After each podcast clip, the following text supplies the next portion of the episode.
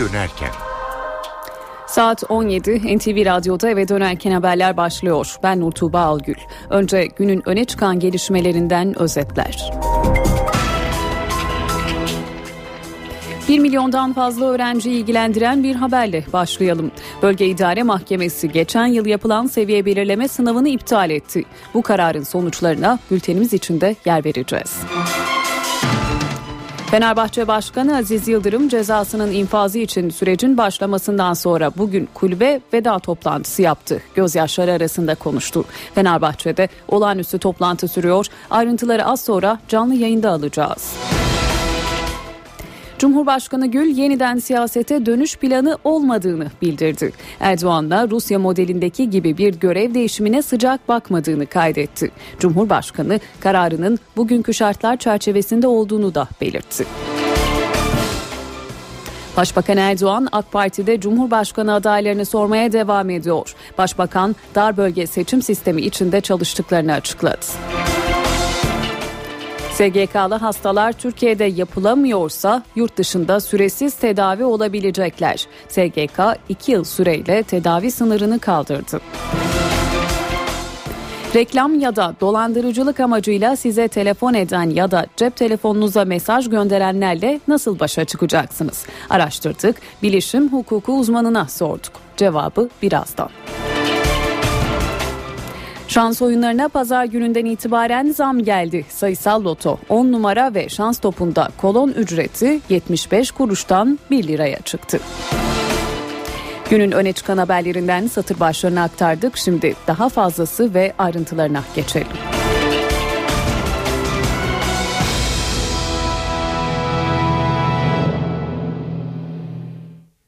Günün en sıcak gelişmesiyle başlayalım. Geçen yıl yapılan seviye belirleme sınavı iptal edildi. Geçen yıl sınava giren öğrencilerin sınav kağıtları yeniden değerlendirilecek, puanlar yeniden hesaplanacak.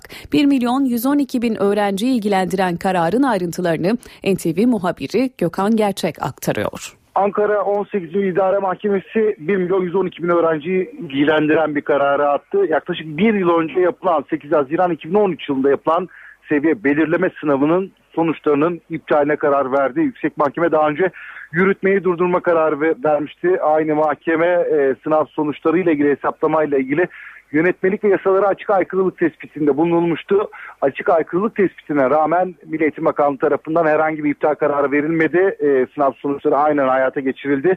Bu süreçte itiraz edildi ancak Bölge İdare Mahkemesi de itirazı reddetti ve bu süreçte 18 İdare Mahkemesi tarafından e, yapılan başvuruyla ilgili nihai karar geldi. E, esastan görüşen, başvuruyu esastan görüşen e, İdare Mahkemesi e, SBS'nin 8 Haziran 2013 yılında yapılan SBS'nin iptaline karar verdi.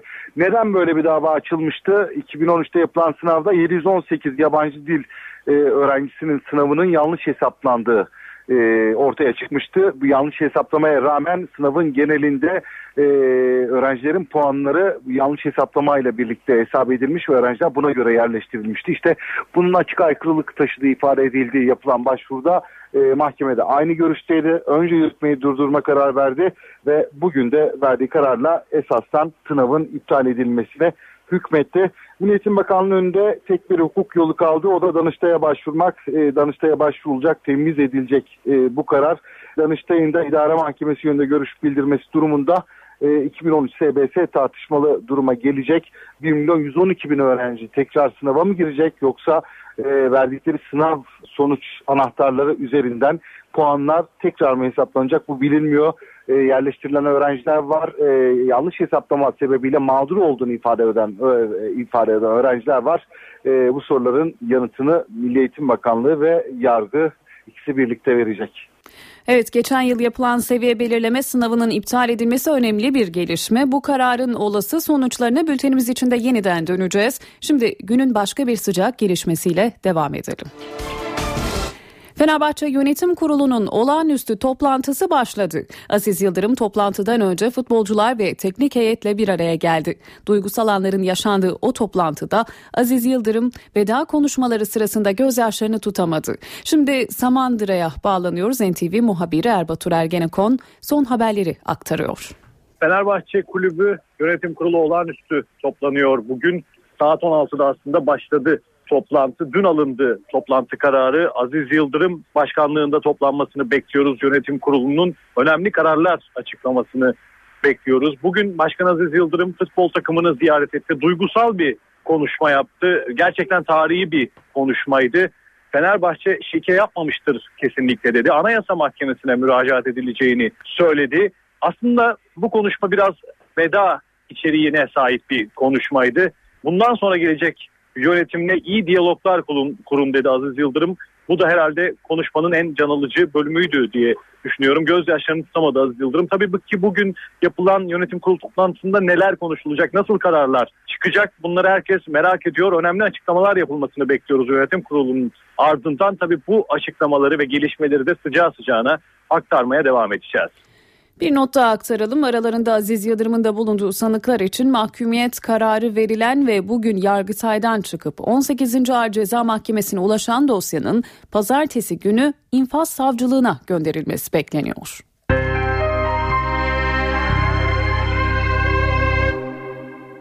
Siyasetin gündemine geçelim. Cumhurbaşkanı Abdullah Gül, Cumhurbaşkanlığı seçimine ilişkin sürpriz bir açıklama yaptı. Yeniden siyasete dönüş planı olmadığını bildirdi. Gül sorular üzerine kararının bugünkü şartlar çerçevesinde olduğunu belirtti. Başbakan Erdoğan'la Rusya modelindeki gibi bir görev değişimine sıcak bakmadığını kaydetti. Bugünkü şartlar çerçevesinde benim e, gelecekle ilgili bir siyasi e, siyaset planımın olmadığını da doğrusu burada e, paylaşmak isterim. Çünkü birçok bakıyorum spekülasyonlar, birçok şeyler söyleniyor. Bunlar günü geldikçe tabii bunlar daha çok konuşulacaktır, e, tartışılacaktır. Cumhurbaşkanı Abdullah Gül Kütahya'da Cumhurbaşkanlığı seçimiyle ilgili önemli açıklamalar yaptı. Gelecekle ilgili siyasi planı olmadığını açıklayan Gül'e köşke yeniden aday olup olmayacağı soruldu. Tabii ki bugün Cumhurbaşkanı olduğum için e, bazı konuları açık konuşmak beni sınırlıyor. Ama şu bir gerçek ki ben e, bağımsız bir şekilde e, siyasete girmiş veya da Cumhurbaşkanı olmuş bir insan değilim. E, dolayısıyla muhakkak bunu arkadaşlarımızla konuşacağımızı, e, tartışacağımızı ve neticede bir hep beraber bir karara varacağımız ve bunu da e, kendi aramızda konuşarak halledeceğimizi söyledim. Cumhurbaşkanı Gül, Rusya'da Putin ve Medvedev arasındaki gibi bir görev değişimine ise sıcak bakmadığını söyledi. Ben onları doğrusu çok e, yani bu şekilde demokrasiye e, çok e, yakışan bir e, e, uygulama olduğu kanaatinde değilim. Başbakan Recep Tayyip Erdoğan ise milletvekillerinden sonra bugün de il başkanlarıyla toplantı yapıp Cumhurbaşkanı adaylarını sordu. Erdoğan bu toplantıda yaptığı konuşmada parti olarak Cumhurbaşkanı adayına daha karar vermediklerini, istişarelerini sürdüreceğini söyledi. Millet hangi vazifeyi verirse onu yaparız dedi. Yeni Türkiye'nin önemli alametlerinden biri biliyorsunuz Cumhurbaşkanlığı seçimleri. Türkiye'ye enerji kaybettiren, Türkiye'de belirsizlik oluşturan, gerilim oluşturan bu seçimleri meclisteki vekillerden alarak asillere devrettik. Ve inanıyorum ki artık bu sancıları, bu tartışmaları da ortadan kaldırdık. Ağustos ayındaki bu ilk seçimlerin gayet nezih bir ortamda, nezaket dairesinde, siyasi bir yarış havasında gerçekleşmesi için üzerimize düşeni inşallah hakkıyla yerine getireceğiz. Cumhurbaşkanlığı adaylığı konusunda henüz partimiz olarak bir karara varmış değiliz. Her konuda olduğu gibi bu son derece önemli konuda da istişarelerimizi başlattık, yoğun şekilde sürdürüyoruz. Millete, ülkeye, bayrağa hizmet etmenin çok çeşitli yolları var. Bu aziz millet size, bize hangi vazifeyi tevdi ederse biz o vazifeyle hizmetkarlık yapmaya devam ederiz. Ve dar bölge seçim sistemi yolda. Başbakan Erdoğan il başkanlarıyla toplantısının ardından cuma namazı için gittiği camiden çıkarken dar bölge seçim sistemi üzerinde çalışıyoruz meclise getirebiliriz dedi. Muhalefet ise tepkili. CHP Grup Başkan Vekili Akif Hamza Çebi'ye göre AK Parti bu sistemde kaybeder. MHP'li Özcan Yeniçeri'ye göre ise bu sistem MHP'yi bitirmeyi amaçlıyor dar bölge şu anda bizim gündemimizdedir. E, muhalefet e, bir taraftan barajlar kalksın veya barajlar azaltılsın diyor. Biz de Odri Meydan deyip şu anda çalışmayı çalışmayı yaptırıyorum. Çalışma başladı. Dar bölge seçim sistemi yolda. Sistem hayata geçerse seçim barajı kalkacak, Türkiye milletvekili sayısı kadar yani 550 seçim bölgesine ayrılacak. Dar bölge seçim sisteminin 2015 genel seçiminde uygulanabilmesi için en geç Haziran ayına kadar meclisten geçmesi gerekiyor. Simülasyonlar vesaireler bittikten sonra biz dar bölge sistemini e, meclise getirebiliriz. Başbakan Erdoğan dar bölge seçim sistemini hayata geçirmekte kararlı. Ancak muhalefet karşı çıkıyor. Bu bir hiledir aslında. Demokrasiyle bağdaşmaz. Ben çağrıda bulunuyorum. Gelin hemen Türkiye'de seçim barajını yüzde üçe indirelim. CHP Grup Başkan Vekili Akif Hamza Çebi, hükümetin sistem değişikliğini iktidarda kalabilmek için planladığını savundu. Rahmetli Turgut Özal döneminde bu düzenleme yapılmıştır. Ama derde deva olmamıştır. Özal iktidarı kaybetmiştir. Anavatan Partisi iktidarı kaybetmiştir. Kim iktidarı kaybetme tehlikesini ufukta gör, görmüşse bu yola başvurmuş ama iktidarda kalamamıştır. MHP ise daraltılmış bölge sistemiyle AK Parti'nin MHP'ye hedef aldığı düşüncesinde. Adalet ve Kalkınma Partisi'nin bütün hesapları MHP üzerinedir. Hesabı bunun üzerine yaptığı açık ve kesindir. Akıllarını e, başlarına devşirmelerini, seçim hileleriyle, seçim oyunlarıyla e, bir yerlere gelmenin hesabını, kitabını e, yapmamaları gerektiğini kendilerine buradan ben uyarmak istiyorum.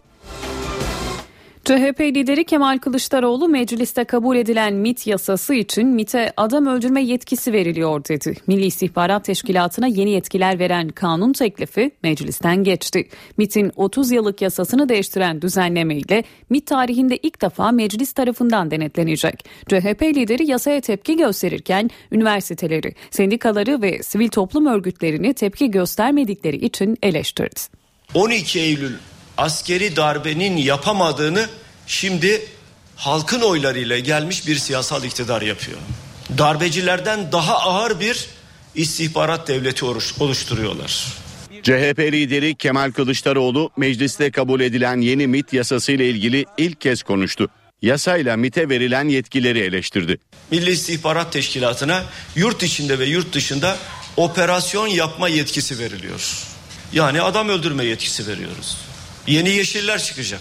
Yarın hepinizin fişlendiğini göreceksiniz.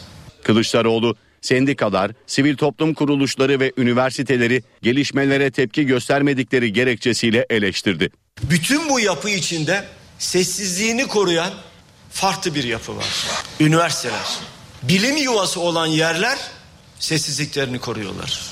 Bu üniversiteler şimdi konuşmayacaklar. Ne zaman konuşacaklar? Emin olun Osmanlı'nın medreseleri daha cesurdu. MIT yasasına karşı parlamento dışında da mücadele edeceklerini söyleyen Kılıçdaroğlu, CHP sağ mı kayıyor eleştirilerine de yanıt verdi. Zaman zaman şu eleştiriler geliyor. Cumhuriyet Halk Partisi sağ mı kayıyor diye. Bugün geldiğimiz nokta sağ sol olayı olmanın ötesinde bir noktaya geldik biz. Cumhuriyet, demokrasi bunlar tartışılır hale geldi. Demokrasi gidiyor, başka işlerle uğraşıyoruz. 1 Mayıs yaklaşıyor. Taksim Meydanı'nda toplanma kararı alan sendikalara İçişleri Bakanı bir kez daha Yeni Kapı Meydanı'nı işaret etti. Gerekçeyi Taksim'de kutlama olduğu zaman bütün İstanbul duruyor, 15 milyon insanın seyahat özgürlüğünü kısıtlıyoruz sözleriyle ifade etti. Bir yasaklama yok. Bakın bunun açıkça adını koyalım. Zaten ora kutlama yeri değil. Kutlama yeri olarak belirlenmiş yerlerde de bu e, talep edenler, e, bu platformlar gelip gayet nezih bir biçimde, şık bir biçimde 1 Mayıs bayramlarını kutlayabilirler. Orası da Yeni Kapı'dır, Maltepe'dir. Başka bir e, sendikamız da Kadıköy'de nitekim kutlayacaktır. Onun için adını doğru koymak lazım. Bir toplantı yerine karar verirken onlarca faktör dikkate alınır bir olumsuzluk halinde tahliye planları, şehrin diğer e, çalışan insanların ve esnafın zarar görmemesi, onların e, vatandaşların yollarının kesilmemesi. Bakın Taksim'de bir e, kutlama olduğu zaman bütün İstanbul duruyor. 15 milyon insanın e, seyahat özgürlüğünü kısıtlamak zorunda kalıyoruz. Biz tedbirler ve güvenlik alabilmek için. Bu nedenle bunlar yapılmamıştır. Yoksa e, sonuçta bir mekandır. NTV Radyo'da eve dönerken haberlere kısa bir ara veriyoruz ardından devam edeceğiz. Eve dönerken devam ediyor. NTV Radyo'da eve dönerken haberler devam ediyor. Bültenimizin başında aktardık. Geçen yıl yapılan seviye belirleme sınavı iptal edildi. Merak edilen soru çok. En önemlisi öğrencilerin kazanılmış hakları ne olacak? Mahkemeye davayı açan avukat Ceylan Türkoğlu'ndan kararın ayrıntılarını öğreneceğiz. Avukat Türkoğlu NTV'nin sorularını yanıtladı. Şimdi biz basında da öncelikle şuna bir açıklık getireyim. Basında da böyle bir e, kavram kargaşası yaşanıyor. TBS sınavının iptali talebiyle bir dava açmadık biz. TBS sınav sonuçlarının iptaliyle yeniden değerlendirmesi talepli bir dava açtık.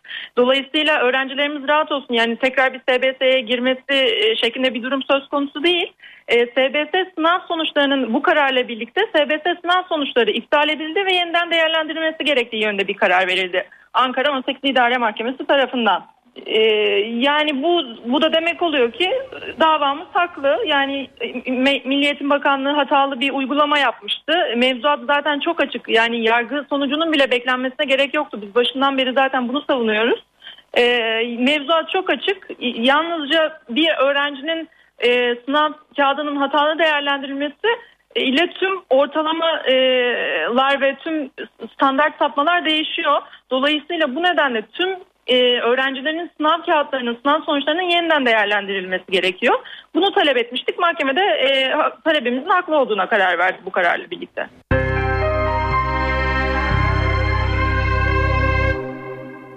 Günün öne çıkan haberleriyle devam ediyoruz. Almanya'da 8'i Türk 10 kişinin öldürüldüğü neonazi davasında bir yıl dolmak üzereyken avukatlar savcılığın örgüt ve istihbarat bağlantıları konusunda siyasi davrandığını ve önemli bazı bağlantıların üzerine gitmediğini iddia ediyor. 2006'da öldürülen Mehmet Kubaşık'ın ailesinin avukatı Karsten İlyus bu davayla Hrant Dink cinayeti davası arasında da dikkat çekici benzerlikler olduğunu söylüyor. NTV muhabiri Caner Tuna'nın özel haberini dinliyoruz. Mehmet Kubaşık Almanya'nın Dortmund kentinde 2006 yılında öldürülmüştü. Bu Alman Nasyonel Sosyalist Yeraltı Örgütü'nün işlediği 10 cinayetten biriydi. Örgütle ilgili dava 6 Mayıs 2013'te Münih'te görülmeye başlandı. Yüzden fazla duruşma yapıldı. Davanın en az bir yıl daha sürmesi bekleniyor. Ancak Kubaşık ailesinin avukatı Karsten İlius, örgüt üyeleri, muhbirler ve istihbarat örgütleri arasındaki bağlantının üzerine gidilmediğine dikkat çekiyor.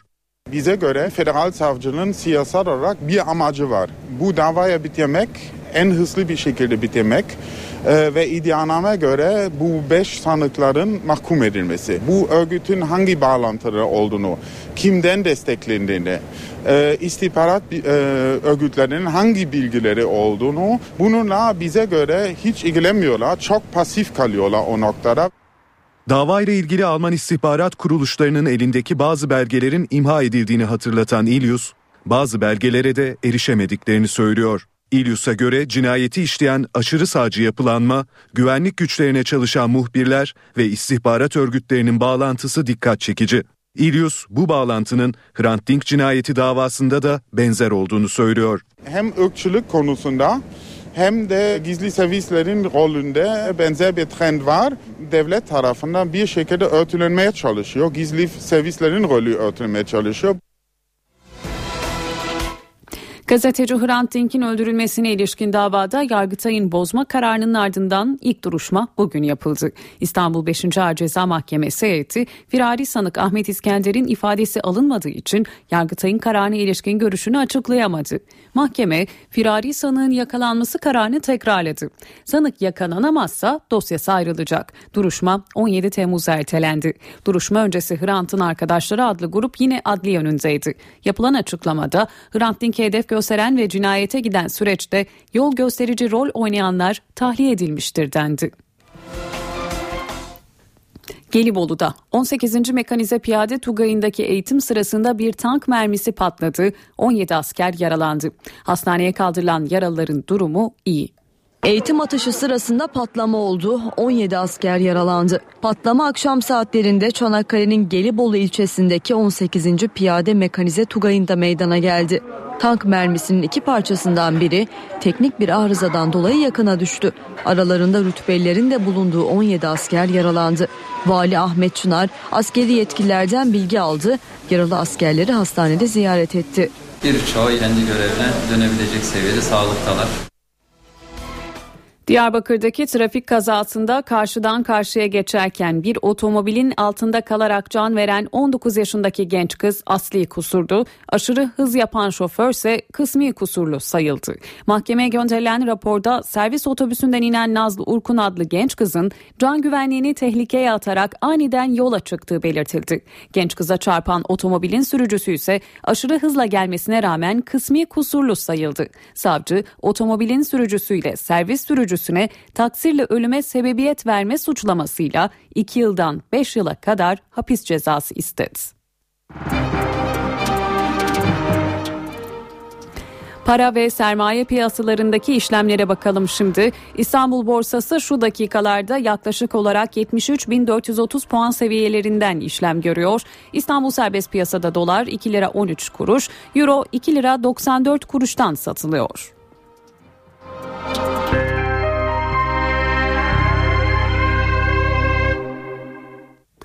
SGK'lıların tedavisine ilişkin önemli bir düzenleme hastaların yurt dışındaki tedavilerinde 2 yıllık süre sınırı kaldırıldı.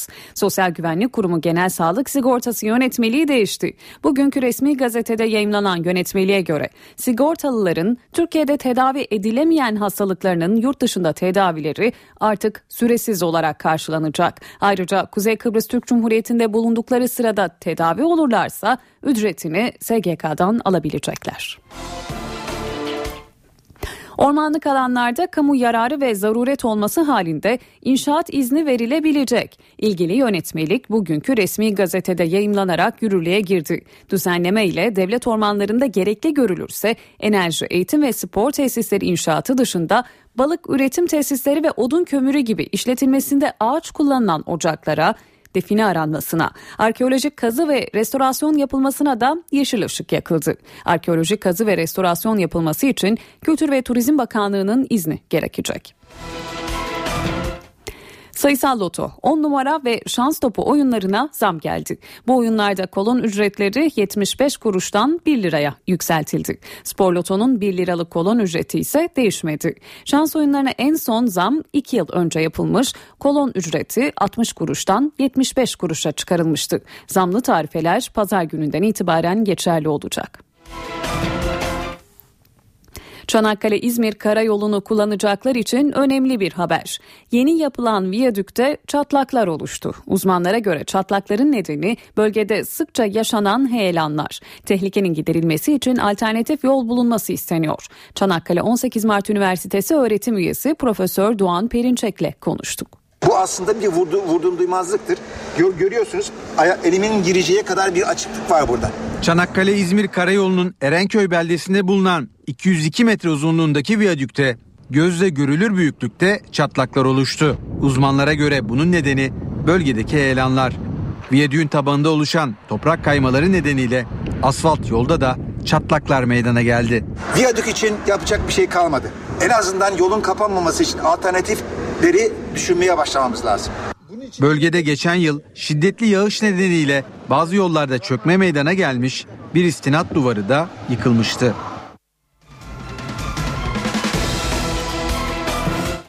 Saat 17.28 NTV Radyo'da eve dönerken haberler devam ediyor. Öne çıkan haberlerden satır başlarını hatırlatalım. 1 milyondan fazla öğrenciyi ilgilendiren önemli bir haber. Ankara Bölge İdare Mahkemesi geçen yıl yapılan seviye belirleme sınavının sonuçlarını iptal etti. Öğrencilerin sınav kağıtları yeniden değerlendirilecek. Fenerbahçe Başkanı Aziz Yıldırım cezasının infazı için sürenin başlamasından sonra bugün kulübe veda toplantısı yaptı. Gözyaşları arasında konuştu. Fenerbahçe'de olağanüstü toplantı sürüyor. Ayrıntıları az sonra spor bülteninde aktaracağız. Cumhurbaşkanı Gül yeniden siyasete dönüş planı olmadığını bildirdi. Erdoğan'la Rusya modelindeki gibi bir görev değişimine sıcak bakmadığını kaydetti. Cumhurbaşkanı kararının bugünkü şartlar çerçevesinde olduğunu da belirtti.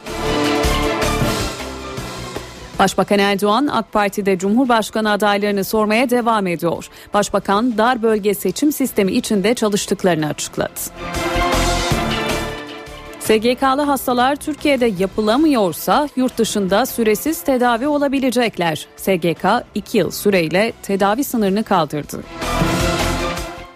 Şans oyunlarına pazar gününden itibaren zam geldi. Sayısal loto 10 numara ve şans topunda kolon ücreti 75 kuruştan 1 liraya çıktı. Günün öne çıkan haberlerinden satır başlarını aktardık.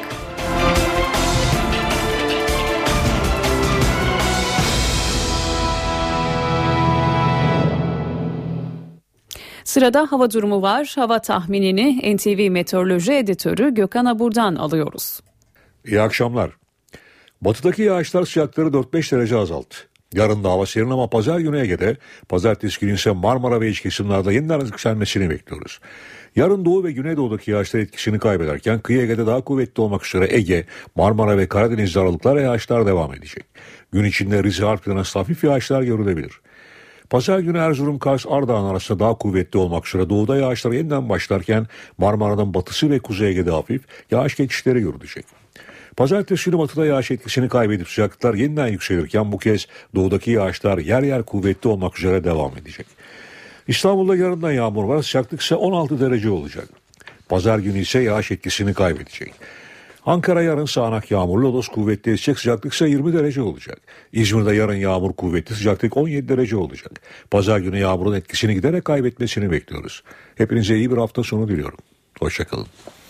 NTV Radyo'da eve dönerken haberler kısa bir aradan sonra Fenerbahçe'deki sıcak gelişmelerle spor bülteniyle devam edecek. Eve dönerken devam ediyor. Saat 17.37 eve dönerken haberler devam ediyor. Sporla devam ediyoruz. Sporda gündem Aziz Yıldırım'ın Fenerbahçe vedası ve hafta sonu yapılacak derbi maç. Şimdi spor haberleri için sözü NTV Radyo Servisinden Volkan Küçük'e bırakıyoruz.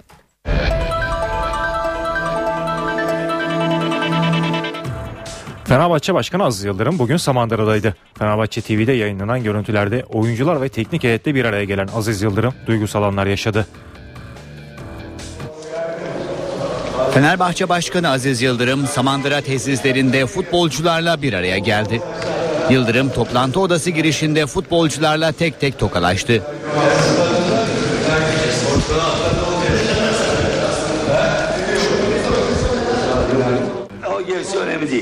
Futbolcular ve teknik ekibe hitaben bir konuşma yapan Aziz Yıldırım'ın sözleri yabancı oyunculara da çevrildi. Yıldırım oyuncularından Beşiktaş maçını kazanmalarını isterken Fenerbahçe'de boşluk olmaz. Yeni gelecek yönetimle de uyumlu çalışın mesajını verdi. Fermanı verdiler. Kalemi kırmışlar zaten. Önemli değil. Ee, şimdi Anayasa Mahkemesi'ne müracaatımız var. Onun neticesi İlhan Bey'le ikimizin. Biz öyle olmadığını, sizin o alın terlerinize ihanet olduğu için bugüne kadar hayır dedik. Hiçbir pazarlığı yapmadık. Hiçbir şeyin içinde olmadık. Tam bugüne kadar geldik. Önemli değil. Yatarız o da önemli değil. Evet, onu biliyorsunuz. Baştan beri söyledim. Benim sizden ricam. Bizden sonra da gelen yönetim kim olursa olsun onlarla beraber diyalog içerisinde Fenerbahçe'yi layık olduğu noktalara götürün. Bu da yalnız Türkiye'de şampiyonluk değil Avrupa'da muhakkak bir kupa kaldırın çocuklar. Tamam? Fenerbahçe'nin buna ihtiyacı var. Bunu yapın. Ama gerisi önemli değil. Fenerbahçe şike yapmaz bunu bilir. Tamam mı? Fenerbahçe hayatta şike yapmamıştı. Bize kimse para teklif edememiştir. Biz de bunların içinde olmamışızdır. Ama sizden ricam pazar günü yenmek için elinizden gerekeni yapın. Ama maçtan sonra da sahanın ortasında tribünleri alkışlayın, jest yapın. Soyma odasına gelin. Ben söyleyeceğim bu kadar. Allah yolunuzu açık etsin. Hepinize başarı diliyorum. Aziz Yıldırım'ın ardından kaptan Emre Belezoğlu söz aldı. Emre'nin tüm takım adına yaptığı konuşma sırasında Başkan Yıldırım gözyaşlarını tutamadı. 3 Temmuz sürecinden beri hepimizin yaşadıkları zaten ortada. Çektiğimiz acılar, sıkıntılar. Daha büyüklerine göre kar alıyor, rüzgar alıyor, yağmur oluyor. Ona göre sıkıntısı da büyük oluyor başkanım. Sizler bu ailenin babasısınız. Bize zamanında kızdınız bir abi gibi, bir baba gibi zamanında sevdiniz. Sizi çok seviyoruz. Bugün bir ayrılık konuşması gibi oldu bilmiyorum böyle ama biz hiçbir zaman bir ayrılık olarak bunu görmüyoruz. Aziz Yıldırım Emre'nin kendisine armağan etmek istediği 2010-2011 şampiyonluk madalyasını oyuncusunu öperek geri çevirdi. Ya ben alırım ben alırım. İnşallah ben, içeri, ben içeri girersem geri bana verirsin. Tamam. İnşallah girmezsiniz o zaman. Ama bu şekilde Tamam. eee arkadaşlar düşündük sağ olsun şey yaptık. Tamam. Yıldırım tesislerden ayrılmadan önce futbolcular ve teknik heyetle hatıra fotoğrafı çektirdi. Fenerbahçe'nin Hollandalı golcüsü Dirk Kuyt Beşiktaş derbisi için iddialı. Sarı lacivertli kulüpte bir yıl daha sözleşmesi bulunan Kuyt, dördüncü yıldızı takmadan Fenerbahçe'den ayrılmak istemediğini söyledi. Fenerbahçe'nin Hollandalı yıldızı Dirk Kuyt, dördüncü yıldızı takmadan Fenerbahçe'den ayrılmayacağını söyledi. Bir yıllık sözleşmesi sona erene kadar Fenerbahçe'de kalmak istediğini ifade eden Kuyt, Fenerbahçe formasıyla ilk sezonunda Avrupa Ligi'nde yarı final oynadık. Türkiye'de ise Türkiye Kupası'nı kazandık. Şimdi büyük bir olasılıkla şampiyonluk geliyor. Bu arkadaşlık, bu yardımlaşma devam ederse seneye de dördüncü yıldızı takacağız. Fenerbahçe'de olmaktan çok mutluyum diye konuştu. Şampiyonluk için Beşiktaş derbisinin önemine dikkat çeken Hollandalı futbolcu. Beşiktaş'ı yenip bir an önce şampiyon olmak istiyoruz. İş uzarsa psikolojik olarak dezavantajlı duruma düşeriz. Rakibimiz Beşiktaş'ın da bu maçta ikincilik hedefi var. Fenerbahçe'nin bu sezonki başarısına teknik direktör Aysun Yanal'ın büyük rol oynadığını ifade eden Dirkayt, bu kadar yaşı ilerlemiş futbolcunun bulunduğu bir kadronun bu kadar çok koşması, bu kadar iyi hücum, pres yapması nasıl mümkün olabilir? Ya da böyle bir kadronun defalarca maçı uzatmalarda çevirmesi, maçların son çeyreklerinde sergilediğimiz performans ne kadar dikkat çekici. Onunla çalıştığım için çok mutluyum, dedi. Genç oyunculara da tavsiyelerde bulunan Dirk bu kadar tecrübeli ismin var olduğu bir kadroda yer almanın avantajlarını kullansınlar. Bu formanın kıymetini bilsinler. Gerekirse tekmeye kafanı uzatacaksın. Son düdük çalıncaya kadar mücadele edeceksin. ifadelerini kullandı. Beşiktaş taraftarı e-bileti boykot ediyor. Pazar günü oynanacak Fenerbahçe derbisi için satışa çıkarılan 60 bin biletin şu ana kadar sadece 6 bini satıldı. Beşiktaş Fenerbahçe derbisine sayılı günler kala satılan bilet sayısı sadece 6 bin.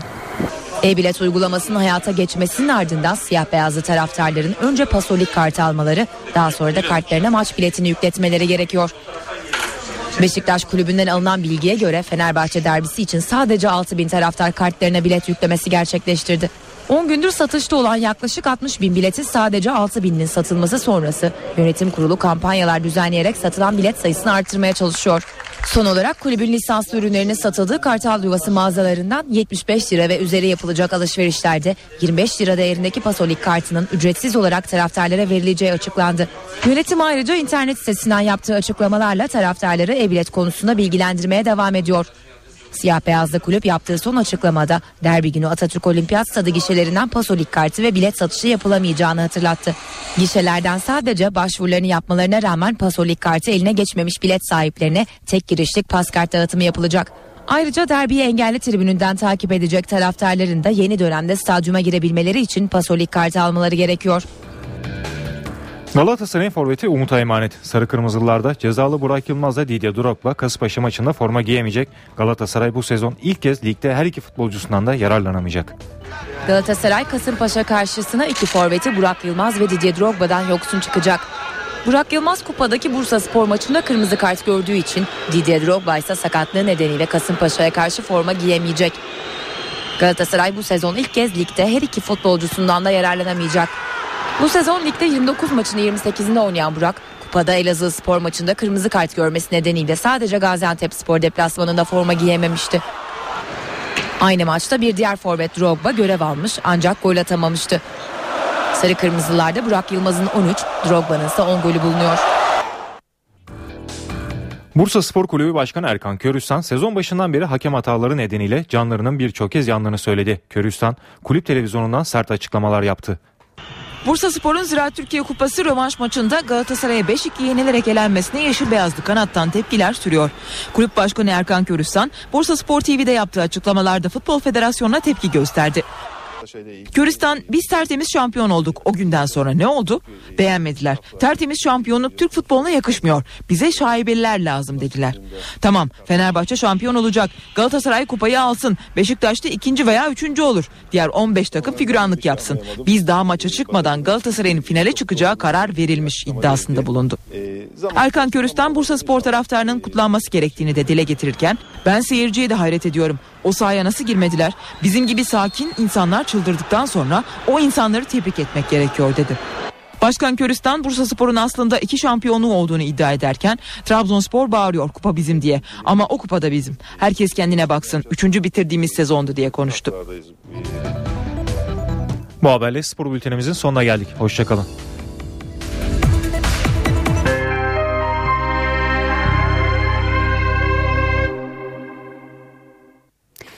Sıradaki haber son zamanlarda hemen herkesin şikayet ettiği bir konuyla ilgili. Reklam ya da dolandırıcılık amacıyla size telefon eden ya da cep telefonunuza mesaj gönderenlerle nasıl başa çıkacaksınız? NTV ekibi araştırdı. Bilgi Üniversitesi'nden bilişim hukuku uzmanı Leyla Keser dava açılabileceğini söyledi. Ancak daha kolay yöntemler olduğunu da anlattı. İşte ayrıntılar. O kadar abuk sabuk mesajlar geliyor ki yani anlatamam size. Her, her şey geliyor ya aklına ne geliyorsa. İsim bilmiyorlar, telefon biliyorlar, ismi soruyorlar konuşmak için. Çok rahatsız etti beni. Tebrikler, 1000 puan kazandınız. Hediyenizi almak için bizi arayın. Telefonunuza her gün buna benzer birçok mesaj ve arama geliyor. Bazısı reklam amaçlı, bazısı ise dolandırıcılık. Bu mesajları gönderenler aslında suç işliyor ve dava açmak mümkün. Engellemek için daha kolay yöntemler de var. Türk Ceza Kanunu'nun 135 ve 136. maddeleri bunları zaten suç olarak kabul ediyor. Dolayısıyla mutlaka suç duyurusunda bulunarak haklarını koruyabiliyorlar. Cep telefonu ise SMS'te GSM operatörümüzle haberleşebiliriz. Gerçi hani balk olarak gönderilen şeyler bunlar. 15 milyon 20 milyon kişiye birden. Ama cep telefonlarında da engelle ya da spam olarak bildir seçeneklerimiz var. Bundan sonraki aynı şirketten gelebilecek olan mesaj ya da mailleri almayı filtreleyebiliyoruz. Peki bu numaralar nasıl elde ediliyor? Cep telefonu numaralarının belli kuruluşlar tarafından paketlenerek satılması ve başka bu tür ya ticari tanıtım e, reklam amacıyla ya da spam dediğimiz bizi rahatsız edecek mesajlar şeklinde bize gelmesi şu an mümkün. Hukuki düzenlemelere ilişkin boşluk var. Farkında olmadan bizim de verdiğimiz yerler var kullanıcı olarak. Gidip bir yerden alışveriş yaparken herkes farkında olmadan cep telefon numarasını veriyor. Güney Kore'deki feribot faciası dünya gündemindeki yerini koruyor. 28 kişinin öldüğü, 268 kişinin de kayıp olduğu olayda gözler kaptana çevrildi.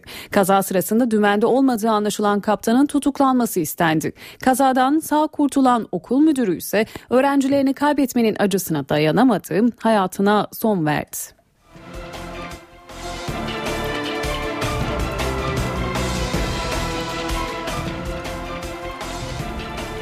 Bu hafta vizyona girecek filmlerle devam edelim.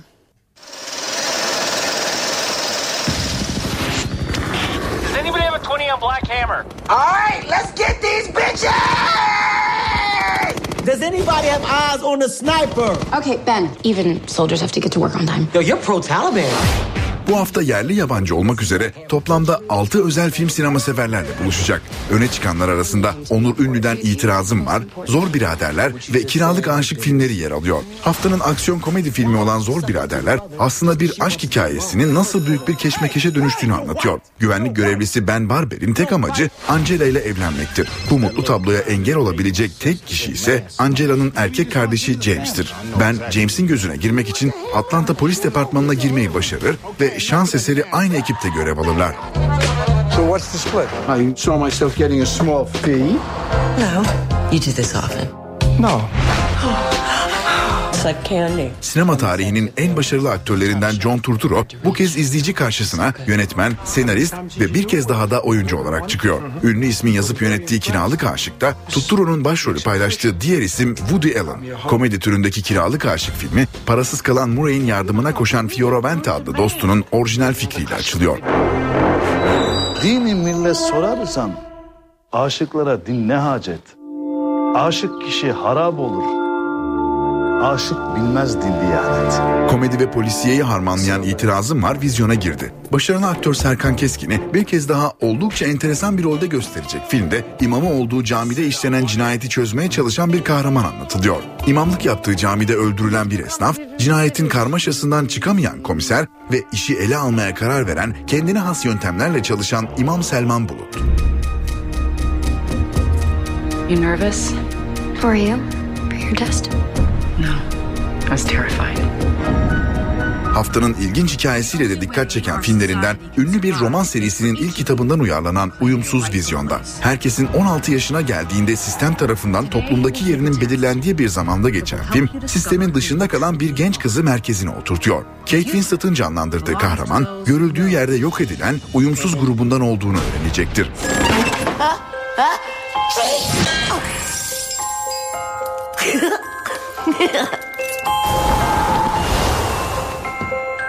Hallo? Çocuk sinema severler bu hafta çok özel bir filmle buluşuyor. Almanya yapımı Sevimli Hayalet vizyonda. Filmin konusu şöyle. Kulede yaşayan küçük gece hayaleti gündüzleri tavan arasında bir sandıkta uyur. Gece olunca uyanır. En büyük dileği dünyayı gündüz vakitlerinde gezebilmek olan küçük hayalet bir süre sonra küçük Karl'la tanışır ve birlikte vakit geçirirler. Ancak yorulan gece hayaleti saatleri karıştırır ve kendini öğle saatlerinde uyanmış bulur. Siyah bir hayalete dönüşen kahramanımızın yardımına ise Karl ve arkadaşları koşar. Togay Bey. Abdülkerim Bey. Eks oldu. Abdülkerim Bey'in tüm hisselerini Sönmez Şahbaz ve Togay Şahbaz'a intikal işlemlerinin tüm mal varlığımı Başrolünde Peker Açıkalın oynadığı Gül Cemal haftanın yerli komedi filmi. Komedi türündeki yapım doğayla baş başa olabildiğince herkesten uzak bir yaşantı süren bir adamın babasının ölümüyle kalan miras için her şeyi geride bırakıp İstanbul'a gelişini anlatıyor. Miras için uğraşan Gül Cemal'in karşısına parayı ele geçirmek isteyen Şahbaz ailesi dikilecek. Kahramanımız komik bir serüvenin içindeyken bir yandan da hiç yaşamadığı tecrübeleri yaşayacak.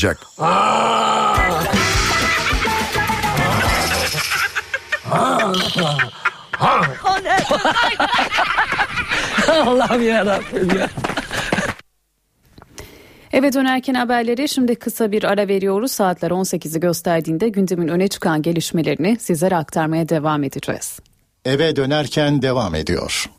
Saat 18 NTV Radyo'da eve dönerken haberler başlıyor. Ben Nur Tuğba Algül günün öne çıkan gelişmelerinden özetlerle başlıyoruz. Fenerbahçe Başkanı Aziz Yıldırım cezasının infazı için sürecin başlamasından sonra bugün kulübe veda toplantısı yaptı. Gözyaşları arasında konuştu. Fenerbahçe'de olağanüstü toplantı az önce sona erdi. İkinci Başkan Mahmut Uslu tek güvencemiz Anayasa Mahkemesi dedi. 1 milyondan fazla öğrenci ilgilendiren önemli bir haber. Ankara Bölge İdare Mahkemesi geçen yıl yapılan seviye belirleme sınavının sonuçlarını iptal etti. Öğrencilerin sınav kağıtları yeniden değerlendirilecek. Cumhurbaşkanı Gül yeniden siyasete dönüş planı olmadığını bildirdi. Erdoğan'la Rusya modelindeki gibi bir görev değişimine sıcak bakmadığını kaydetti. Cumhurbaşkanı kararının bugünkü şartlar çerçevesinde olduğunu da belirtti. Başbakan Erdoğan AK Parti'de Cumhurbaşkanı adaylarını sormaya devam ediyor. Başbakan dar bölge seçim sistemi içinde çalıştıklarını açıkladı. SGK'lı hastalar Türkiye'de yapılamıyorsa yurt dışında süresiz tedavi olabilecekler. SGK 2 yıl süreyle tedavi sınırını kaldırdı. Reklam ya da dolandırıcılık amacıyla size telefon eden ya da cep telefonunuza mesaj gönderenlerle nasıl başa çıkacaksınız? Araştırdık, bilişim hukuku uzmanına sorduk, cevabı birazdan. Şans oyunlarına pazar gününden itibaren zam geldi. Sayısal loto 10 numara ve şans topunda kolon ücreti 75 kuruştan 1 liraya çıktı. Günün öne çıkan haberlerinden satır başlarını aktardık.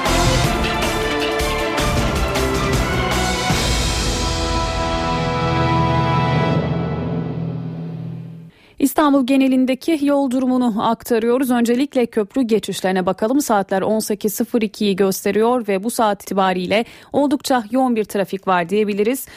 Avrupa'dan Anadolu'ya geçişlerde Boğaziçi Köprüsü'nde Merter'den Altunizade'ye kadar oldukça yoğun bir trafik var. Fatih Sultan Mehmet Köprüsü'nde ise Tem İstoç'tan başlayan trafik Kavacık'a kadar devam ediyor. Anadolu Avrupa istikametinde ise Boğaziçi Köprü girişinde bir trafik söz konusu. Fatih Sultan Mehmet Köprüsü'nde ise Kavacık'tan köprü girişine kadar oldukça yoğun bir trafik olduğunu söyleyebiliriz. D100 Küçükçekmece Florya yönünde de bir trafik kazası var. Bir şerit trafiğe kapalı ekip sevk edildi. Yine D100 Cevizlibağ Küçükçekmece arasında ise oldukça yoğun bir trafik var. Bir not da aktaralım. D100 Kamiloba Kumbur Kumburburgaz yönü yol bakım çalışması nedeniyle tüm şeritler trafiğe kapalı. Trafik akışı kontrollü şekilde yan yoldan veriliyor. NTV Radyo'da eve dönerken haberlerde günün öne çıkan gelişmelerini sizlere aktarmaya devam edelim. Fenerbahçe Olağanüstü Yönetim Kurulu toplantısı az önce sona erdi. İkinci Başkan Mahmut Uslu toplantı sonunda Fenerbahçe Başkanı Aziz Yıldırım'ın başkanlığının henüz düşmediğini savundu. Umudumuz Anayasa Mahkemesi dedi. Arkadaşlar e, kamuoyunun beklentiyi toplantıyı yaptık ve e, herhangi bir şekilde bu toplantıda özellikle e, önümüzdeki günlerdeki gelişmeleri bekleyerek bekleme kararı aldık. Onun için e, şunu söyleyebilirim. Yaklaşık üç buçuk aydır ülkemizin bütün yetkilileri en başından Adalet Bakanlığı'na kadar, müsteşarına kadar herkesle görüşme yaptık. Sizin de bildiğiniz gibi yeniden yargılama veya adaletli yargılanma isteğimizle ilgili hiç menfi bir cevap almadık. Ancak müspet bir uygulama da göremedik. Gördüğünüz gibi Sayın Başkanımız ve Yönetim Kurulu üyemiz İlhan Ekşioğlu ile ilgili. Ancak biz ümidimizi hala devam ettiriyoruz. Anayasa Mahkemesi'ne biliyorsunuz müracaatımız var. Ee, ve yürütmeyi durdurma ile ilgili bir müracaatımız var. Önümüzdeki hafta inşallah vakit olursa bu kararın da bir an evvel çıkmasını diliyoruz. Çünkü tek güvencemiz Anayasa Mahkemesi kaldı.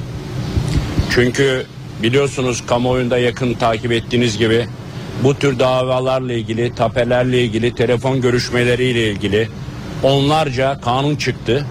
Ama daha evvel makul olarak karşılanan bir konu yani yeniden yargılama gerek askerler için, gerek KCK için, gerek Fenerbahçe için maalesef herhangi bir şey yapılamadı.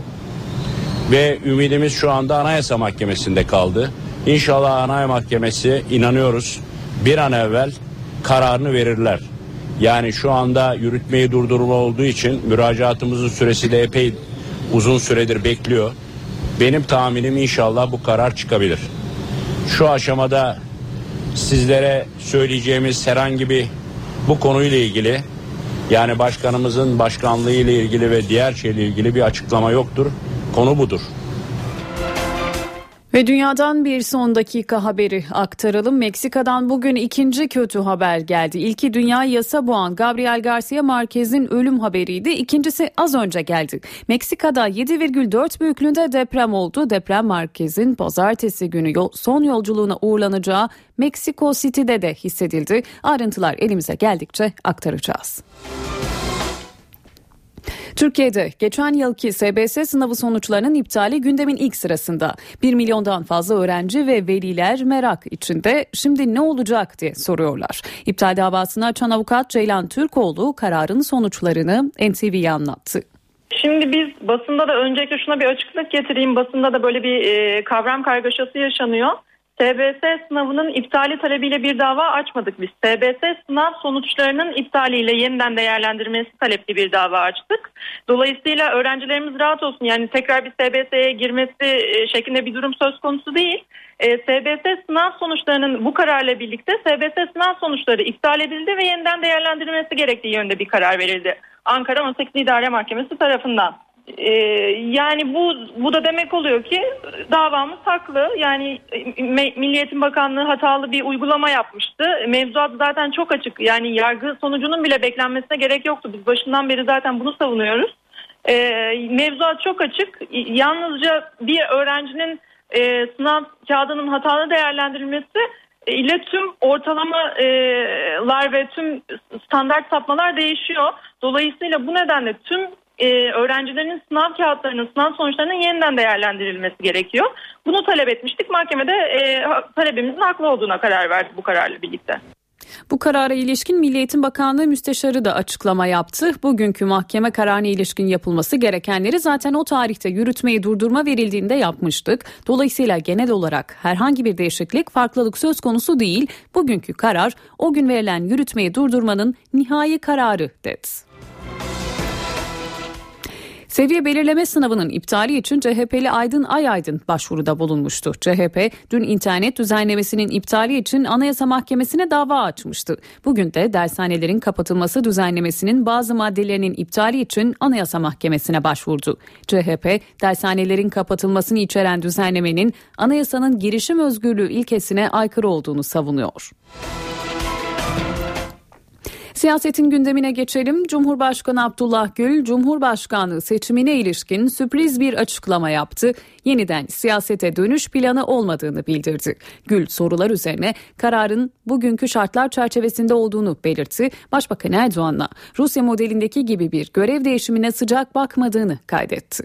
Bugünkü şartlar çerçevesinde benim e, gelecekle ilgili bir siyasi e, siyaset planımın olmadığını da doğrusu burada e, paylaşmak isterim. Çünkü birçok bakıyorum spekülasyonlar, birçok şeyler söyleniyor. Bunlar günü geldikçe tabii bunlar daha çok konuşulacaktır, e, tartışılacaktır. Cumhurbaşkanı Abdullah Gül Kütahya'da Cumhurbaşkanlığı seçimiyle ilgili önemli açıklamalar yaptı. Gelecekle ilgili siyasi planı olmadığını açıklayan Gül'e köşke yeniden aday olup olmayacağı soruldu. Tabii ki bugün Cumhurbaşkanı olduğum için e, bazı konuları açık konuşmak beni sınırlıyor. Ama şu bir gerçek ki ben e, bağımsız bir şekilde e, siyasete girmiş veya da Cumhurbaşkanı olmuş bir insan değilim. E, dolayısıyla muhakkak bunu arkadaşlarımızla konuşacağımızı, e, tartışacağımızı ve neticede bir beraber bir karara varacağımız ve bunu da e, kendi aramızda konuşarak halledeceğimizi söyledim. Cumhurbaşkanı Gül, Rusya'da Putin ve Medvedev arasındaki gibi bir görev değişimine ise sıcak bakmadığını söyledi. Ben onları doğrusu çok e, yani bu şekilde demokrasiye e, çok e, yakışan bir e, e, uygulama olduğu kanaatinde değilim. Başbakan Recep Tayyip Erdoğan ise milletvekillerinden sonra bugün de il başkanlarıyla toplantı yapıp Cumhurbaşkanı adaylarını sordu. Erdoğan bu toplantıda yaptığı konuşmada parti olarak Cumhurbaşkanı adayına daha karar vermediklerini, istişarelerini sürdüreceğini söyledi. Millet hangi vazifeyi verirse onu yaparız dedi. Yeni Türkiye'nin önemli alametlerinden biri biliyorsunuz Cumhurbaşkanlığı seçimleri. Türkiye'ye enerji kaybettiren, Türkiye'de belirsizlik oluşturan, gerilim oluşturan bu seçimleri meclisteki vekillerden alarak asillere devrettik. Ve inanıyorum ki artık bu sancıları, bu tartışmaları da ortadan kaldırdık. Ağustos ayındaki bu ilk seçimlerin gayet nezih bir ortamda, nezaket dairesinde, siyasi bir yarış havasında gerçekleşmesi için üzerimize düşeni inşallah hakkıyla yerine getireceğiz. Cumhurbaşkanlığı adaylığı konusunda henüz partimiz olarak bir karara varmış değiliz. Her konuda olduğu gibi bu son derece önemli konuda da istişarelerimizi başlattık, yoğun şekilde sürdürüyoruz. Millete, ülkeye, bayrağa hizmet etmenin çok çeşitli yolları var. Bu aziz millet size, bize hangi vazifeyi tevdi ederse biz o vazifeyle hizmetkarlık yapmaya devam ederiz. Ve dar bölge seçim sistemi yolda. Başbakan Erdoğan il başkanlarıyla toplantısının ardından cuma namazı için gittiği camiden çıkarken dar bölge seçim sistemi üzerinde çalışıyoruz, meclise getirebiliriz dedi.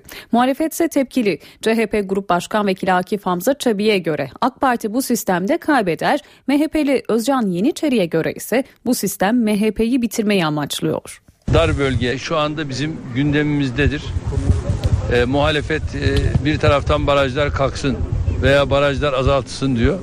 E, biz de Odri Meydan deyip şu anda çalışmayı çalışmayı yaptırıyorum. Çalışma başladı.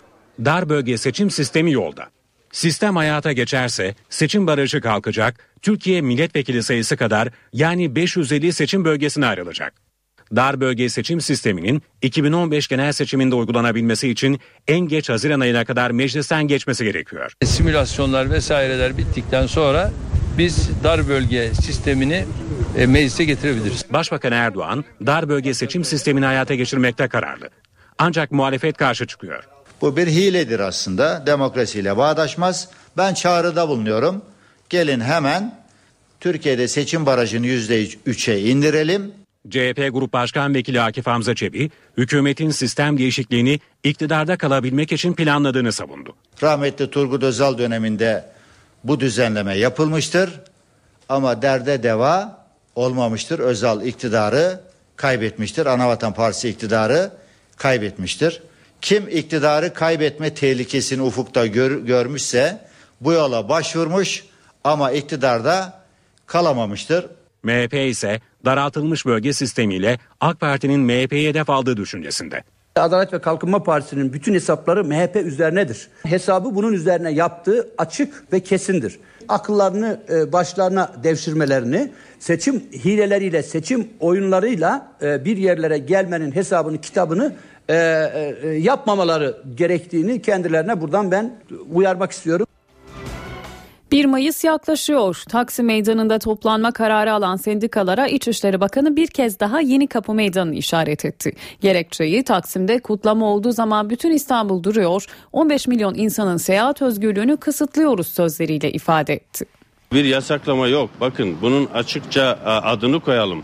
Zaten ora kutlama yeri değil. Kutlama yeri olarak belirlenmiş yerlerde de bu e, talep edenler, e, bu platformlar gelip gayet nezih bir biçimde, şık bir biçimde 1 Mayıs bayramlarını kutlayabilirler. Orası da Yeni Kapı'dır, Maltepe'dir.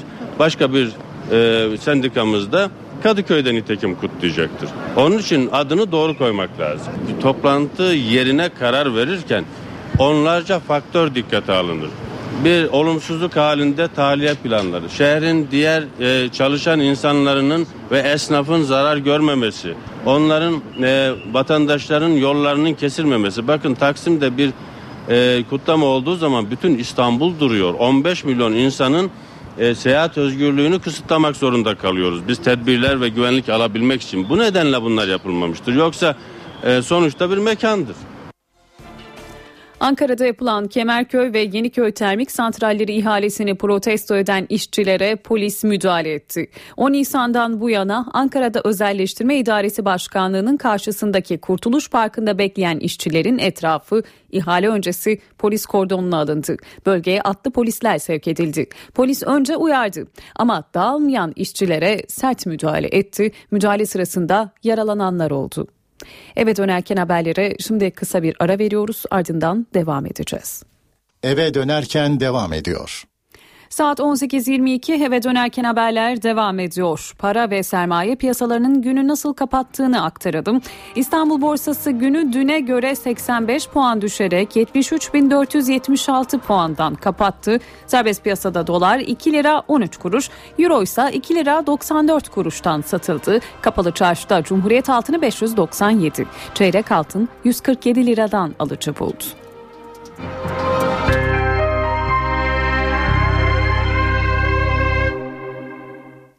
Türk Hava Yolları İstanbul'dan aktarmalı olarak Cidde'den Kuala Lumpur'a giden bir yolcunun MERS virüsünden hayatını kaybetmesi üzerine açıklama yaptı. Kabin ekibinin sağlık kontrolünden geçirildiği duyuruldu.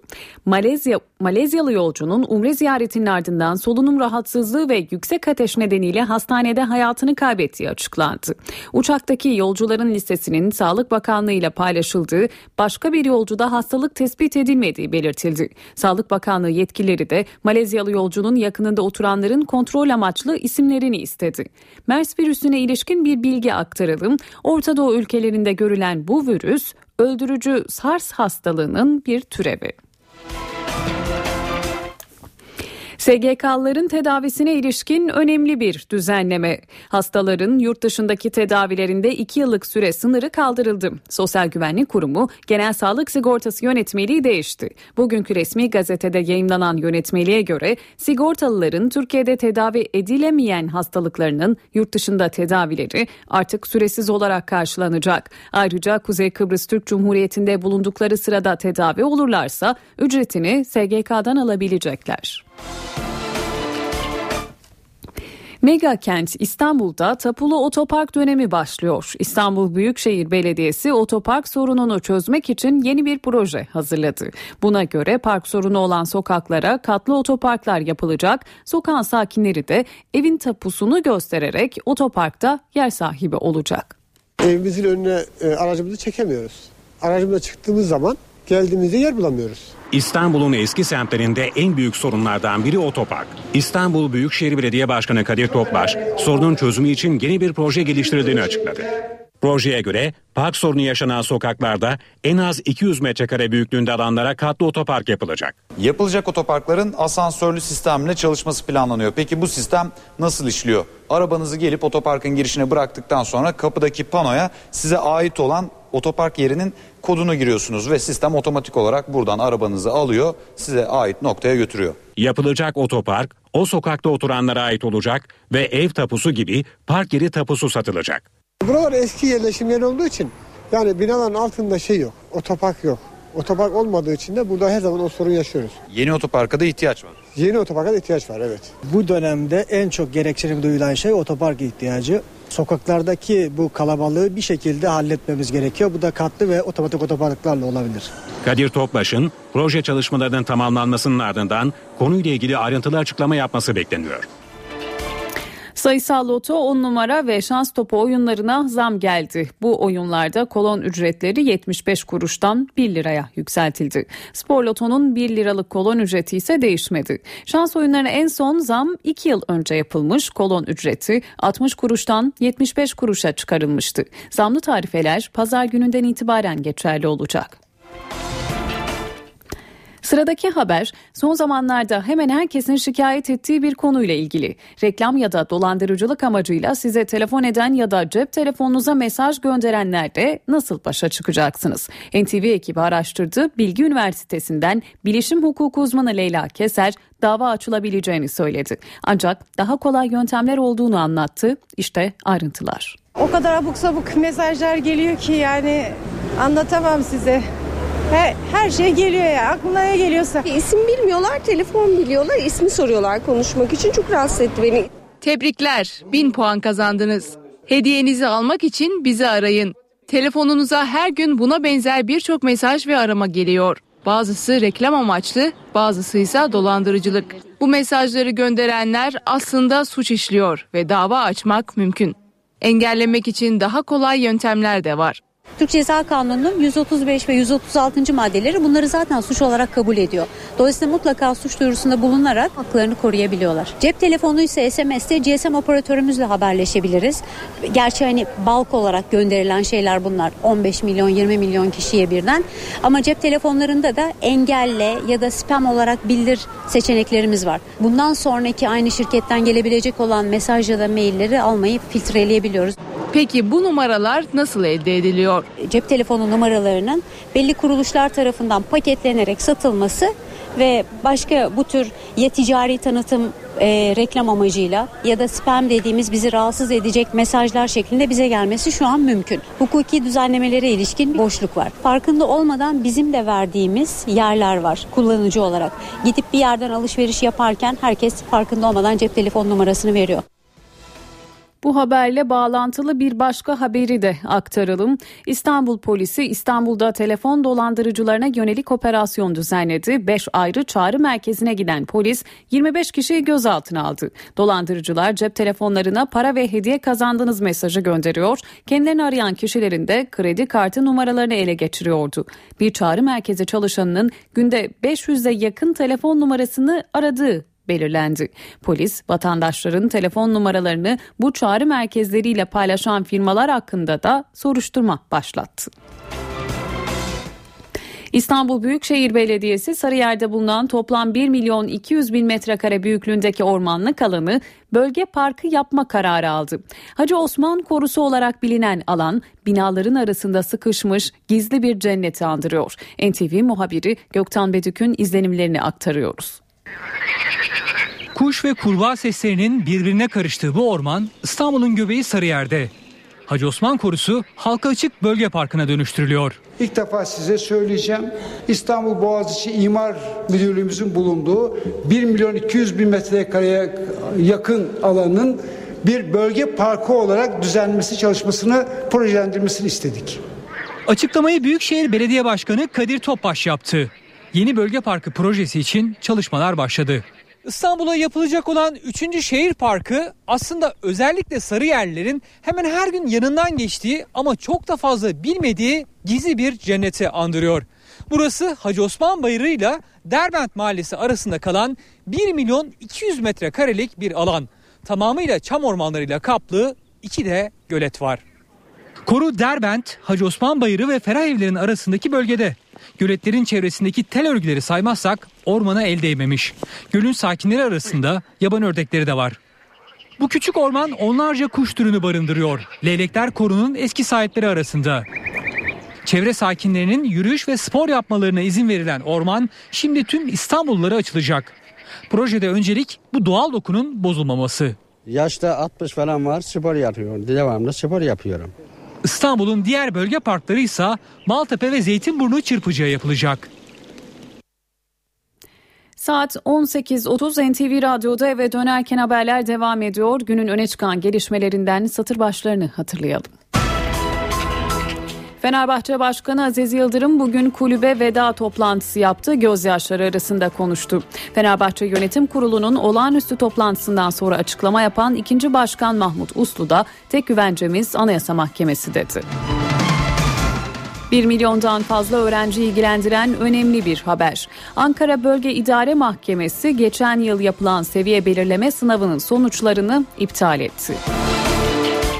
Cumhurbaşkanı Gül yeniden siyasete dönüş planı olmadığını bildirdi. Erdoğan'la Rusya modelindeki gibi bir görev değişimine sıcak bakmadığını kaydetti. Cumhurbaşkanı kararının bugünkü şartlar çerçevesinde olduğunu da belirtti. Başbakan Erdoğan AK Parti'de Cumhurbaşkanı adaylarını sormaya devam ediyor. Başbakan dar bölge seçim sistemi içinde çalıştıklarını açıkladı. SGK'lı hastalar Türkiye'de yapılamıyorsa yurt dışında süresiz tedavi olabilecekler. SGK 2 yıl süreyle tedavi sınırını kaldırdı. Reklam ya da dolandırıcılık amacıyla size telefon eden ya da cep telefonunuza mesaj gönderenlerle nasıl başa çıkacaksınız? Araştırdık, bilişim hukuku uzmanına sorduk. Cevabı birazdan. Bu haberle birlikte aktaralım. İstanbul'da telefonla dolandırıcılık yapanlara yönelik operasyon başladı. Şans oyunlarına pazar gününden itibaren zam geldi. Sayısal loto 10 numara ve şans topunda kolon ücreti 75 kuruştan 1 liraya çıktı.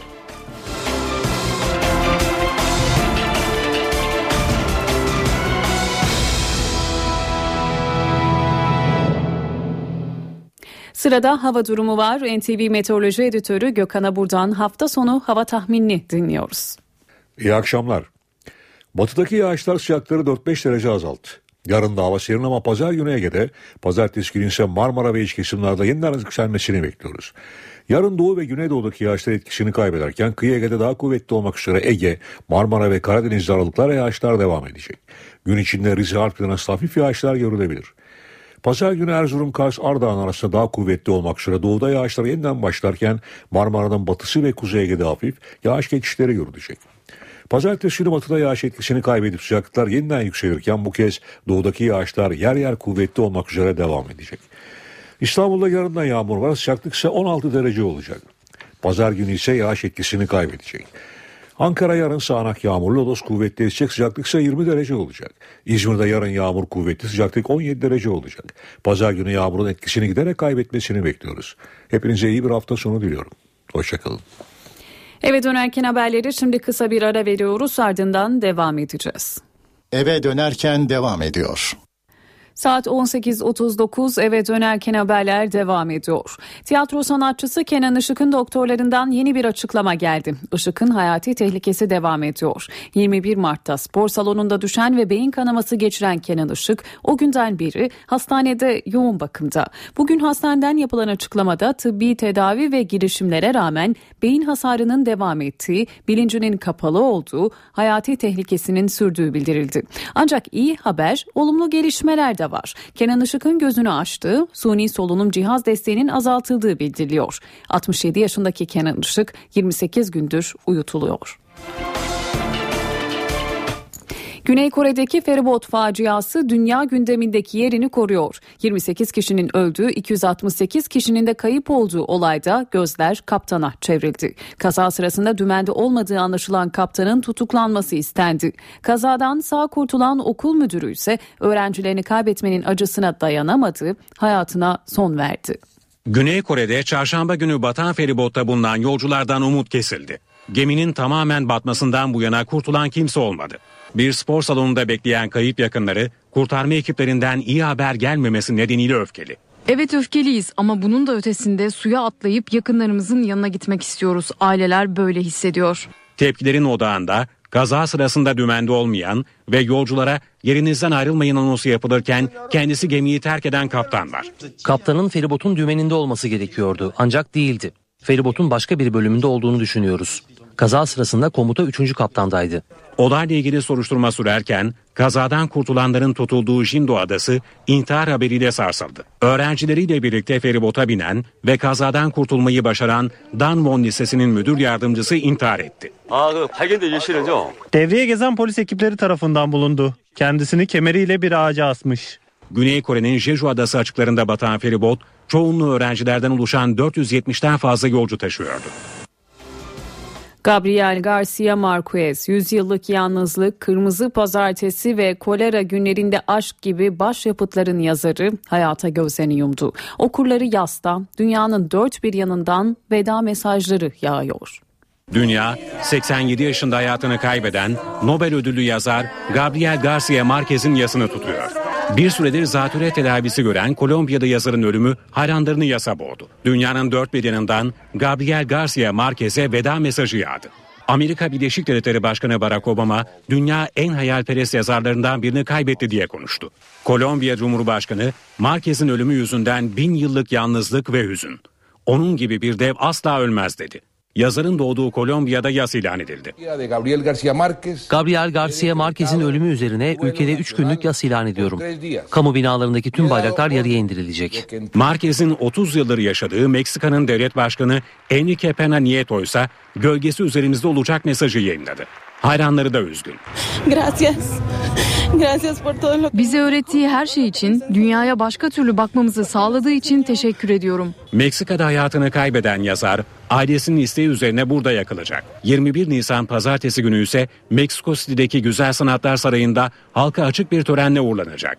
İspanyol dilinin Cervantes'ten sonra en büyük yazarı kabul edilen Gabriel Garcia Marquez, 100 yıllık yalnızlık ve kolera günlerinde aşk gibi başyapıtlarıyla tanındı. Sadece 100 yıllık yalnızlık 30'dan fazla dile çevrilmiş 30 milyonun üzerinde satılmıştı.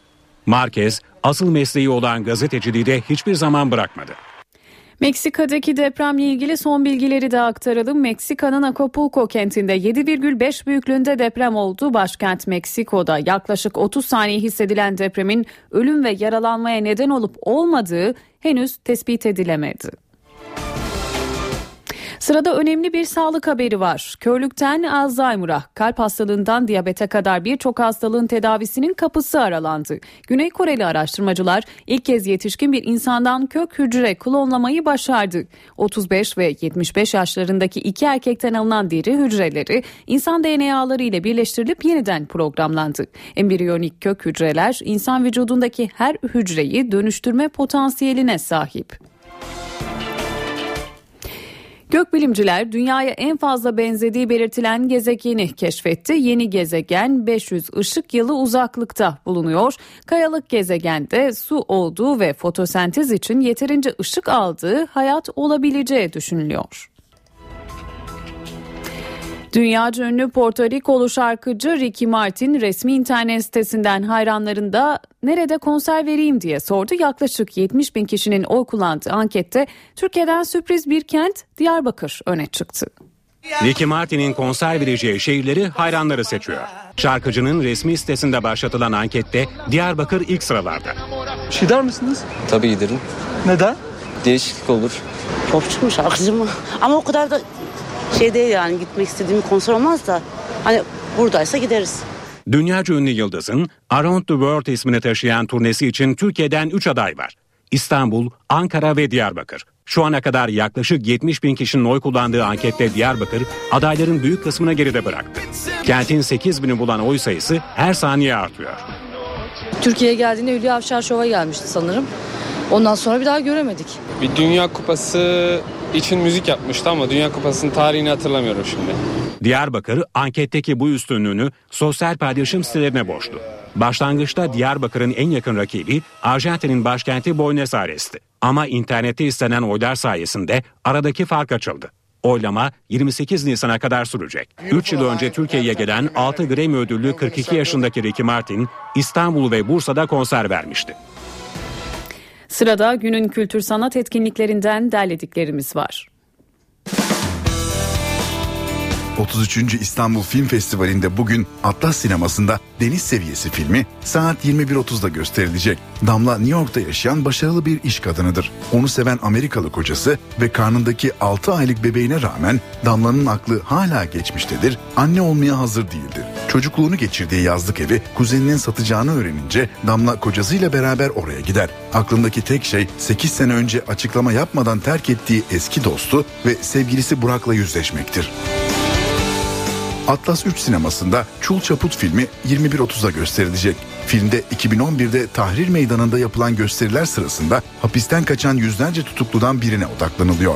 Adam özgürce ama huzursuz bir hayalet gibi sokaklarda dolaşırken Mısır'da yaşanan devrime tanık olmaktadır. Kim bilir kaç yıldır hasret duyduğu ailesine ve dostlarına kavuştuğunda ise yaşam diye bildiği şeyin artık baştan sona değiştiğine tanık olacaktır. Beyoğlu sinemasında 21.30'da Asasız Musa filmi var. Cumhuriyet tarihinden beri süre gelen aydın cinayetlerine dikkat çekmek ve Sabahattin Ali'den Hrant Dink'e varan bu cinayetlerin gündeme gelmesi ve bir daha yaşanmaması için çekilmiş bir film Asasız Musa. Filmde karakter devamlılığı oyuncularla değil, karakteri simgeleyen fötür şapka, pardüsü ve tahta bavulla sağlanıyor. İstanbul'da günün öne çıkan diğer etkinliklerine de bakalım. Yeni türkü sevilen şarkılarını Jolly Joker İstanbul'da seslendirecek bu akşam. Performans başlama saati 22. Garaj İstanbul'da Emre Aydın sahne alacak. Üçüncü solo albümü Eylül geldi sonra ile Garaj İstanbul sahnesinde olacak Emre Aydın'ın performansı saat 23'te başlıyor. Selen Hünerli ve Miray Kurtuluş ikilisinin projesi Nada ikinci albümü Medusa ile Bronx P sahnede bu akşam. Konser başlama saati 21.30. Nüket Duru ve Timur Selçuk bizim şarkılarımızla Zorlu Center Performans Sanatları Merkezi'nde sevenleriyle buluşuyor bu akşam. İkili performansına saat 21'de başlıyor. Caz severler Living Room sahnesinde Sibel Köse ile buluşuyor bu akşam. Performans başlama saati 22. Koray Can Demir ise Beyoğlu Hayal Kahvesi sahnesinde olacak bu akşam. Konser başlama saati 23.59. İstanbul'da tiyatro severler için de bazı önerilerimiz olacak. Profilo Kültür Merkezi Küçük Salon'da sadece bir hafta oyunu sahneleniyor. Paul evde çalışan bir yazar. Özel hayatında ciddi gelgitler yaşamakta, hatta birlikte yaşadığı güzel sevgilisi Sophie'den bile ayrılma planları yapmaktadır. Yaşadığı depresyondan kurtulabilmek için en yakın arkadaşı Martin'den yardım ister. Martin bu duruma hiç karışmak istememesine rağmen kendisini Paul'ün Sophie'ye karşı hazırladığı yalan oyunun içinde bulur. Ama bir şartı vardır Martin'in. Sadece bir hafta. Bora Sivri'nin yönettiği oyunda Caner Kurtaran, Rüzgar Aksoy ve Sinem Öztürk rol alıyor. Oyun perdelerini saat 20.30'da açıyor. İstanbul Devlet Tiyatroları Cevahir sahneleri Salon 2'de son tango oyunu görülebilir. Maria fakir ama idealist Pedro'yu sevmektedir. Bu sevgisine karşılık da bulan Maria'nın trajik hatası aşka özgü bir kızgınlıkla Pedro'ya ders vermek ve Jose ile evlenmek olur. Tutku ve aşk dansı tangonun ruhunun vücut bulduğu Maria ve Pedro'nun hayatlarında artık hiçbir şey eskisi gibi olmayacaktır. Tüm yaşananlardan sonra sağlam kalan tek şey birbirlerine duydukları sevgi ve yapacakları bir işin daha var olduğudur. Murat Sarı'nın yönettiği oyunda Zeliha Güney, Metin Beyen, Barış Bağcı, Engin Delice, Ali Çelik ve Selin Tekman gibi isimler rol alıyor. Oyun perdelerini saat 20'de açıyor. Akşam evdeyseniz CNBC'de saat 21'de CSI New York izlenebilir. Öncesinde ise saat 20'de Believe ekrana gelecek. Star TV'de ise saat 20'de Medcezir ekranda olacak. Eve dönerken haberleri şimdi kısa bir ara veriyoruz. Saatler 19'u gösterdiğinde gündemde öne çıkan gelişmeleri aktarmaya devam edeceğiz. Eve dönerken devam ediyor. Saat 19 ben Nur Tuğba Algül NTV Radyo'da eve dönerken haberler devam ediyor. Günün öne çıkan gelişmelerinden satır başlarını aktarıyoruz. Cumhurbaşkanı Gül yeniden siyasete dönüş planı olmadığını bildirdi. Erdoğan'la Rusya modelindeki gibi bir görev değişimine sıcak bakmadığını kaydetti. Cumhurbaşkanı kararının bugünkü şartlar çerçevesinde olduğunu da belirtti. 1 milyondan fazla öğrenciyi ilgilendiren önemli bir haber. Ankara Bölge İdare Mahkemesi geçen yıl yapılan seviye belirleme sınavının sonuçlarını iptal etti. Gerekçe 718 yabancı dil öğrencisinin sınav sonuçlarının yanlış hesaplanmış olması. Danıştay kararı onarsa geçen yıl yapılan sınavların sonuçları yeniden hesaplanacak. Milli Eğitim Bakanlığı Müsteşarı ise sınav sonucuna ilişkin herhangi bir değişiklik söz konusu olmadığını söyledi. Fenerbahçe Başkanı Aziz Yıldırım bugün kulübe veda toplantısı yaptı. Gözyaşları arasında konuştu. Fenerbahçe Yönetim Kurulu'nun olağanüstü toplantısından sonra açıklama yapan ikinci başkan Mahmut Uslu da tek güvencemiz Anayasa Mahkemesi dedi. İstanbul polisi İstanbul'da telefon dolandırıcılarına yönelik operasyon düzenledi. 5 ayrı çağrı merkezine giden polis 25 kişiyi gözaltına aldı. Dolandırıcılar cep telefonlarına para ve hediye kazandığınız mesajı gönderdiği, arayanları ikna ederek dolandırdığı bildiriliyor. Polis vatandaşların telefon numaralarını bu çağrı merkezleriyle paylaşan firmalar hakkında da soruşturma başlattı. Şans oyunlarına pazar gününden itibaren zam geldi. Sayısal loto 10 numara ve şans topunda kolon ücreti 75 kuruştan 1 liraya çıktı. Güney Kore'deki feribot faciasında halen 268 kişi kayıp. Olayda gözler kaptana çevrildi. Kaza sırasında dümende olmadığı anlaşılan kaptanın tutuklanması istendi. Kazadan sağ kurtulan okul müdürü ise öğrencilerini kaybetmenin acısına dayanamadı, hayatına son verdi. Gabriel Garcia Marquez, Yüzyıllık Yalnızlık, Kırmızı Pazartesi ve Kolera günlerinde aşk gibi başyapıtların yazarı hayata gözlerini yumdu. Okurları yasta, dünyanın dört bir yanından veda mesajları yağıyor. Körlükten Alzheimer'a, kalp hastalığından diyabete kadar birçok hastalığın tedavisinin kapısı aralandı. Bilim adamları ilk kez yetişkin bir insandan kök hücre klonlamayı başardı. Dünya ünlü Porto Rikolu şarkıcı Ricky Martin resmi internet sitesinden hayranlarına nerede konser vereyim diye sordu. Yaklaşık 70 bin kişinin oy kullandığı ankette Türkiye'den sürpriz bir kent Diyarbakır öne çıktı.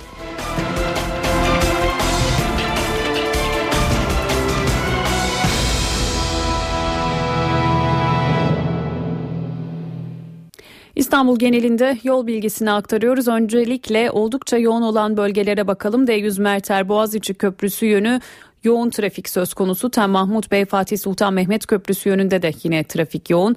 D100 Cevizli Bağ Küçükçekmece arası da yoğun trafik var. İki noktada araç arızası var. D100 Avcılar Parseller yönü araç arızası bölgedeki trafiği yoğunlaştırıyor. Yine iki telli kavşak güneşli yönü yol bakım çalışması nedeniyle bir şerit trafiğe kapalı. Boğaziçi Köprüsü'ne bakalım şimdi. Avrupa'dan Anadolu'ya geçişlerde saat 19.03 itibariyle oldukça yoğun bir trafik olduğunu söyleyebiliriz. Merter'den başlayan trafik köprü çıkışına kadar Altunizade'ye kadar devam ediyor. Tam tersi istikamette ise trafik akıcı. Fatih Sultan Mehmet Köprüsü'ne bakalım. Fatih Sultan Mehmet Köprüsü'nde Anadolu'dan Avrupa'ya geçişte herhangi bir sıkışıklık söz konusu değil. Tam tersi istikamette ise yine oldukça yoğun bir trafik olduğunu söylememiz mümkün. NTV Radyo'da eve dönerken haberler sona erdi. NTV Radyo'da yayınımız maç toplantısıyla devam ediyor. İyi akşamlar.